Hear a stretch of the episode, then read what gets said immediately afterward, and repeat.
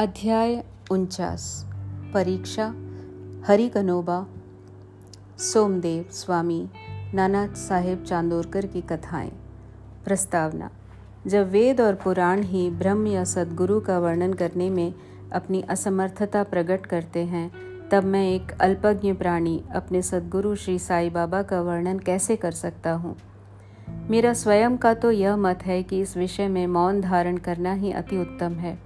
सच पूछा जाए तो मूक रहना ही सद्गुरु की विमल पताका रूपी विरुदावली का उत्तम प्रकार से वर्णन करना है, परंतु उनमें जो उत्तम गुण है वे हमें मूक कहाँ रहने देते हैं। यदि स्वादिष्ट भोजन बने और मित्र तथा संबंधी आदि साथ बैठकर ना खाएं तो वह नीरस सा प्रतीत होता है, और जब वही भोजन सब एक साथ बैठकर खाते हैं तब उसमें एक विशेष प्रकार की सुस्वादुता आ जाती है। वैसी ही स्थिति साई लीलामृत के संबंध में भी है। इसका एकांत में रसास्वादन कभी नहीं हो सकता। यदि मित्र और पारिवारिक जन सभी मिलकर इसका रस लें और अधिक आनंद आ जाता है। श्री साई बाबा स्वयं ही अंतर प्रेरणा कर अपनी इच्छा अनुसार ही इन कथाओं को मुझसे वर्णित करा रहे हैं, इसलिए हमारा तो केवल इतना ही कर्तव्य है कि अनन्य भाव से उनके शरणागत होकर उनका ही ध्यान करें। तप, साधन, तीर्थ यात्रा, व्रत एवं यज्ञ और दान से हरिभक्ति श्रेष्ठ है और सदगुरु का ध्यान इन सब में परम श्रेष्ठ है। इसलिए सदैव मुख से साई नाम का स्मरण कर उनके उपदेशों का निदिध्यासन एवं स्वरूप का चिंतन कर हृदय में उनके प्रति सत्य और प्रेम के भाव से समस्त चेष्टाएं उनके ही निमित्त करनी चाहिए। भवबंधन से मुक्त होने का इससे उत्तम साधन और कोई नहीं। यदि हम उपर्युक्त विधि से कर्म करते जाएं तो साई को विवश होकर हमारी सहायता कर हमें मुक्ति प्रदान करनी ही पड़ेगी। अब इस अध्याय की कथा श्रवण करें। हरिकनोबा। बम्बई के हरिकनोबा नामक एक महानुभाव ने अपने कई मित्रों और संबंधियों से साई बाबा की अनेक लीलाएं सुनी थीं, परंतु उन्हें विश्वास ही न होता था, क्योंकि वे संशयालु प्रकृति के व्यक्ति थे। अविश्वास उनके हृदय पटल पर अपना आसन जमाए हुए था। वे स्वयं बाबा की परीक्षा करने का निश्चय करके अपने कुछ मित्रों सहित बंबई से शिरडी आए। उन्होंने सिर पर एक जरी की पगड़ी और पैरों में नए सैंडल पहन रखे थे। उन्होंने बाबा को दूर से ही देखकर उनके पास जाकर उन्हें प्रणाम तो करना चाहा, परंतु उनके नए सैंडल इस कार्य में बाधक बन गए। उनकी समझ में नहीं आ रहा था कि अब क्या किया जाए। तब उन्होंने अपने सैंडल मंडप के समीप सुरक्षित एक कोने में रखे और मस्जिद में जाकर बाबा के दर्शन किए। उनका ध्यान सैंडलों पर ही लगा रहा। उन्होंने बड़ी नम्रतापूर्वक बाबा को प्रणाम किया और उनसे प्रसाद और उदी प्राप्त लौट आए। पर जब उन्होंने कोने में दृष्टि डाली तो देखा सैंडल तो अंतर्धान हो चुके हैं। पर्याप्त छानबीन भी व्यर्थ हुई और अंत में निराश होकर वे अपने स्थान पर वापस आ गए। स्नान, पूजन और नैवेद्य आदि अर्पित करके वे भोजन करने को तो बैठे, परंतु वे पूरे समय उन सैंडलों के चिंतन में ही निमग्न रहे। भोजन कर मुँह हाथ धोकर जब वे बाहर आए तो उन्होंने एक मराठा बालक को अपनी ओर आते देखा, जिसके हाथ में डंडे के कोने पर एक नए सैंडलों का जोड़ा लटका हुआ था।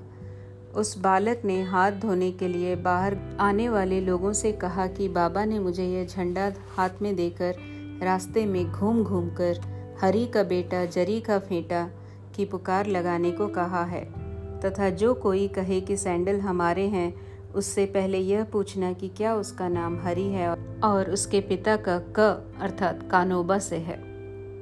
साथ ही यह भी देखना कि वह जरीदार साफा बांधे हुए है या नहीं, तब उन्हें उसे दे देना। बालक का कथन सुनकर हरिकनोबा को बेहद आनंद व आश्चर्य हुआ। उन्होंने आगे बढ़कर बालक से कहा कि ये हमारे ही सैंडल हैं, मेरा ही नाम हरि और मैं ही क यानी कनोबा का पुत्र हूँ। यह मेरा जरी का साफा देखो। बालक संतुष्ट हो गया और उसने उन्हें सैंडल दे दी।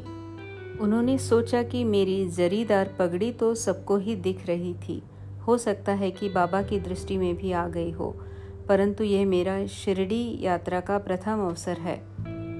फिर बाबा को कैसे विदित हो गया कि मेरा ही नाम हरि है और मेरे पिता का कनोबा। वह तो केवल बाबा की परीक्षार्थ वहाँ आया था। उसे इस घटना से बाबा की महानता विदित हो गई, उसकी इच्छा पूर्ण हो गई और वह सहर्ष घर लौट आया। सोमदेव स्वामी। अब एक दूसरे संशयालु व्यक्ति की कथा सुनिए जो बाबा की परीक्षा करने आया था। काका साहब दीक्षित के भ्राता श्री भाई जी नागपुर में रहते थे। जब वे सन 1906 में हिमालय गए थे तब उनका गंगोत्री घाटी के नीचे हरिद्वार के समीप उत्तर काशी में एक सोमदेव स्वामी से परिचय हो गया। दोनों ने एक दूसरे के पते लिख लिए। 5 वर्ष पश्चात सोमदेव स्वामी नागपुर आए और भाई जी के यहाँ ठहरे। वहाँ श्री साई बाबा की कीर्ति सुनकर उन्हें बड़ी प्रसन्नता हुई और शिरडी जाकर बाबा के दर्शन करने की तीव्र उत्कंठा हुई। मनमाड़ और कोपर गांव निकल जाने पर वे एक तांगे में बैठकर शिरडी को चल पड़े। शिरडी के समीप पहुंचने पर उन्होंने दूर से ही मस्जिद पर 2 ध्वज लहराते देखे। सामान्यतः देखने में आता है कि भिन्न भिन्न संतों का बर्ताव, रहन सहन और बाह्य सामग्रियां प्रायः भिन्न प्रकार की ही रहा करती हैं, परंतु केवल इनसे ही संतों की योग्यता का आकलन कर लेना बड़ी भूल है। सोमदेव स्वामी कुछ भिन्न प्रकृति के थे। उन्होंने जैसे ही ध्वजों को लहराते देखा तो वे सोचने लगे कि बाबा संत होकर इन ध्वजों में इतनी दिलचस्पी क्यों रखते हैं? क्या इनसे उनका संतपन प्रकट होता है? ऐसा प्रतीत होता है कि यह संत अपनी कीर्ति का इच्छुक है। अतएव उन्होंने शिरडी जाने का विचार त्याग कर अपने सहयात्रियों से कहा कि मैं तो वापस लौटना चाहता हूँ। तब वे लोग कहने लगे कि फिर इतनी दूर व्यर्थ क्यों आए? अभी केवल ध्वजों को देखकर तुम इतने उद्विग्न हो उठे हो। तब शिरडी में रथ, पालकी, घोड़ा और अन्य सामग्रियां देखोगे तब तुम्हारी क्या दशा होगी?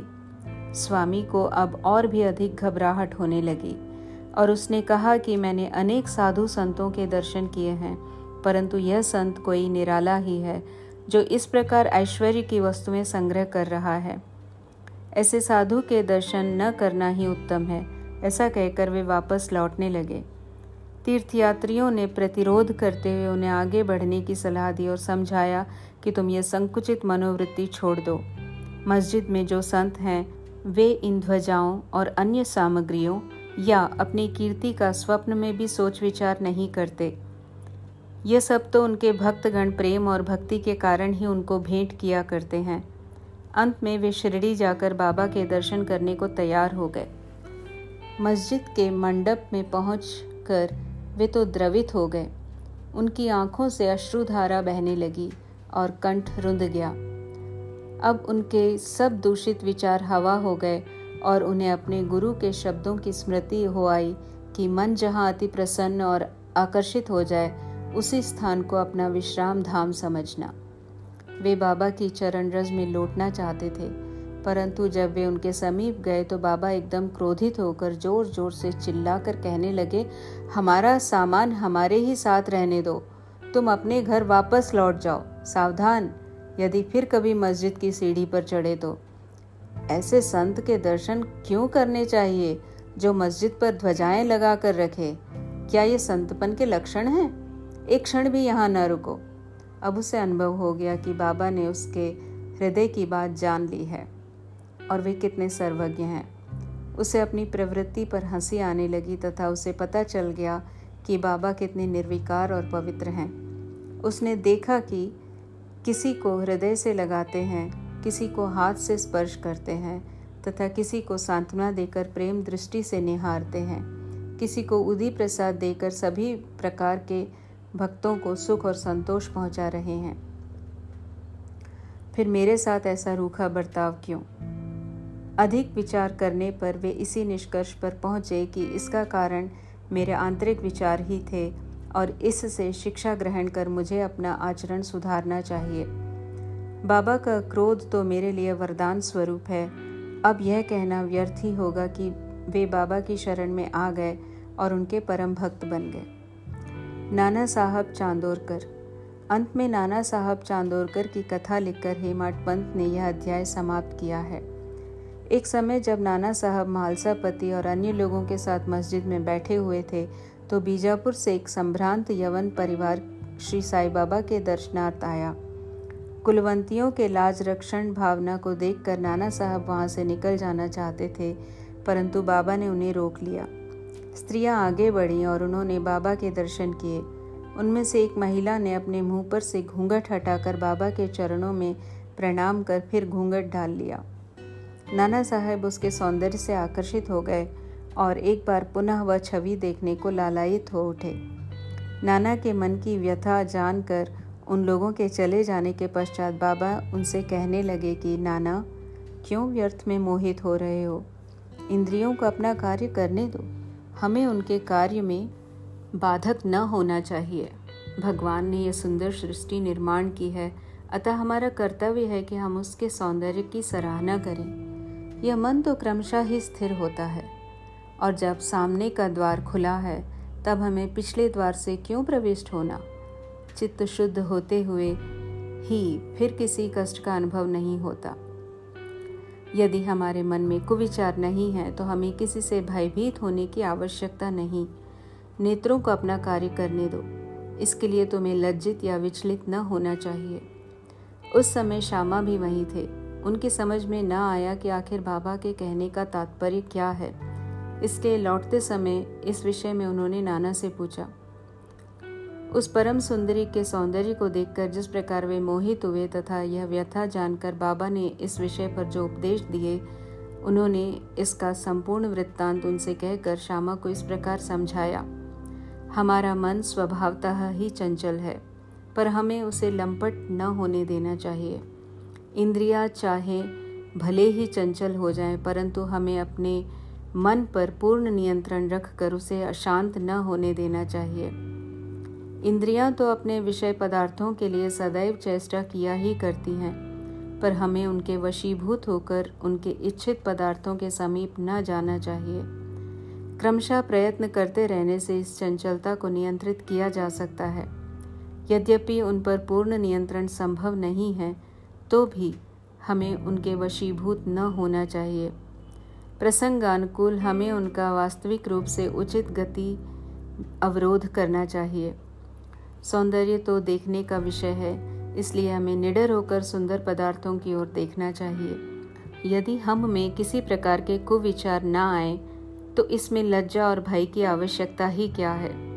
यदि मन को निरीक्ष बनाकर ईश्वर के सौंदर्य को निहारो तो इंद्रियां सहज और स्वाभाविक रूप से अपने वश में आ जाएंगी और विषयानंद लेते समय तुम्हें ईश्वर की स्मृति बनी रहेगी। यदि उसे बाह्य इंद्रियों के पीछे दौड़ने और उसमें लिप्त रहने दोगे तो तुम्हारा जन्म मृत्यु के पाश से कदापि छुटकारा न होगा। विषय पदार्थ इंद्रियों को सदा पथभ्रष्ट करने वाले होते हैं, अतएव हमें विवेक को सारथी बनाकर मन की लगाम अपने हाथ में लेकर इंद्रिय रूपी घोड़ों को विषय पदार्थों की ओर जाने से रोक लेना चाहिए। ऐसा विवेक रूपी सारथी हमें विष्णु पद की प्राप्ति करा देगा, जो हमारा यथार्थ में परम सत्य धाम है और जहाँ गया हुआ प्राणी फिर कभी नहीं लौटता यहाँ। श्री सद्गुरु साईनाथार्पणमस्तु। शुभम भवतु।